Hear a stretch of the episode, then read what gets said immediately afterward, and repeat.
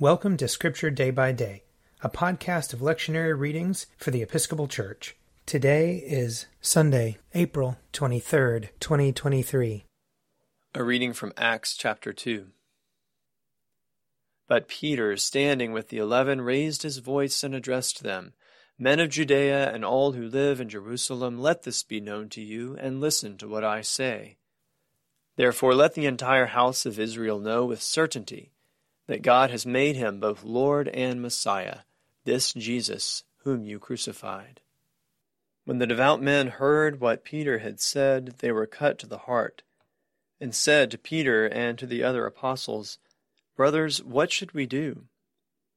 Peter said to them, Repent and be baptized, every one of you, in the name of Jesus Christ, so that your sins may be forgiven, and you will receive the gift of the Holy Spirit. For the promise is for you, for your children, and for all who are far away, everyone whom the Lord our God calls to him. And he testified with many other arguments, and exhorted them, saying, Save yourselves from this corrupt generation. So those who welcomed his message were baptized. And that day about three thousand persons were added. Here ends the reading. Psalm 116 I love the Lord because he has heard the voice of my supplication, because he has inclined his ear to me whenever I called upon him.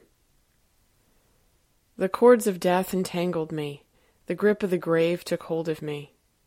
I came to grief and sorrow. Then I called upon the name of the Lord. O Lord, I pray you, save my life. How shall I repay the Lord?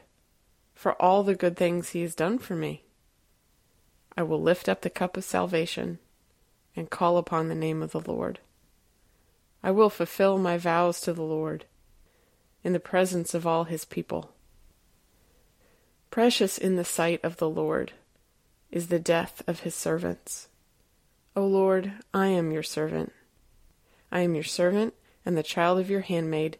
You have freed me from my bonds. I will offer you the sacrifice of thanksgiving and call upon the name of the Lord.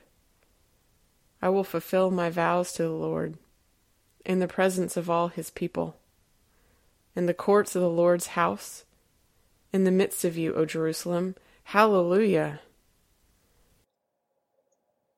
A reading from 1 Peter chapter 1.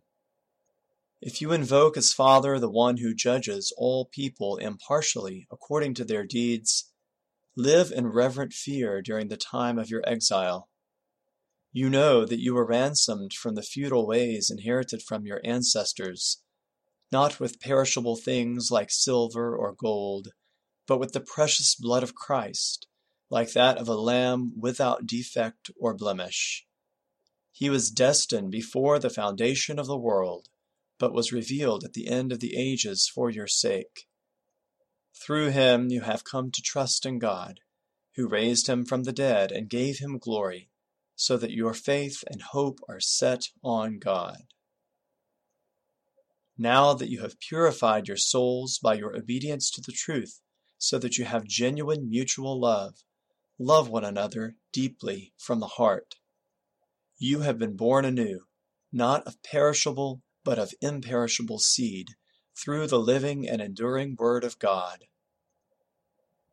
Here ends the reading. A reading from Luke chapter 24.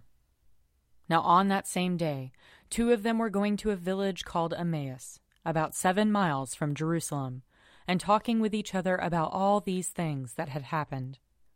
While they were talking and discussing, Jesus himself came near and went with them but their eyes were kept from recognizing him. And he said to them, What are you discussing with each other while you walk along? They stood still, looking sad. Then one of them, whose name was Cleopas, answered him, Are you the only stranger in Jerusalem who does not know the things that have taken place there in these days? He asked them, What things? They replied, The things about Jesus of Nazareth who was a prophet mighty in deed and word before God and all the people, and how our chief priests and leaders handed him over to be condemned to death and crucified him. but we had hoped that he was the one to redeem Israel. Yes, and besides all this, it is now the third day since these things took place. Moreover, some women of our group astounded us. They were at the tomb early this morning, and when they did not find his body there, they came back and told us that they had indeed seen a vision of angels who said that he was alive. Some of those who were with us went to the tomb and found it just as the woman had said, but they did not see him. Then he said to them, Oh, how foolish you are, and how slow of heart to believe all that the prophets have declared. Was it not necessary that the Messiah should suffer these things and then enter into his glory? Then, beginning with Moses and all the prophets, he interpreted to them the things about himself in all the scriptures. As they came near the village to which they were going, he walked ahead, as if he were going on. But they urged him strongly, saying, Stay with us, because it's almost evening, and the day is now nearly over. So he went in to stay with them. When he was at the table with them, he took bread, blessed and broke it, and gave it to them. Then their eyes were opened, and they recognized him, and he vanished from their sight. They said to each other, Were not our hearts burning within us while he was talking to us on the road, while he was opening the scriptures to us? That same hour they got up and returned to Jerusalem, and they found the eleven and their companions gathered together. They were saying, The Lord has risen indeed, and he has appeared to Simon. Then they told what had happened on the road, and how he had been made known to them in the breaking of the bread. Here ends the reading. If you would like to read a meditation based on these readings, check out Forward Day by Day, available as a print subscription, online, or podcast. I'm Father Wiley Ammons, and this podcast is brought to you by Forward Movement. Learn more about our work to inspire disciples and empower evangelists at www.forwardmovement.org.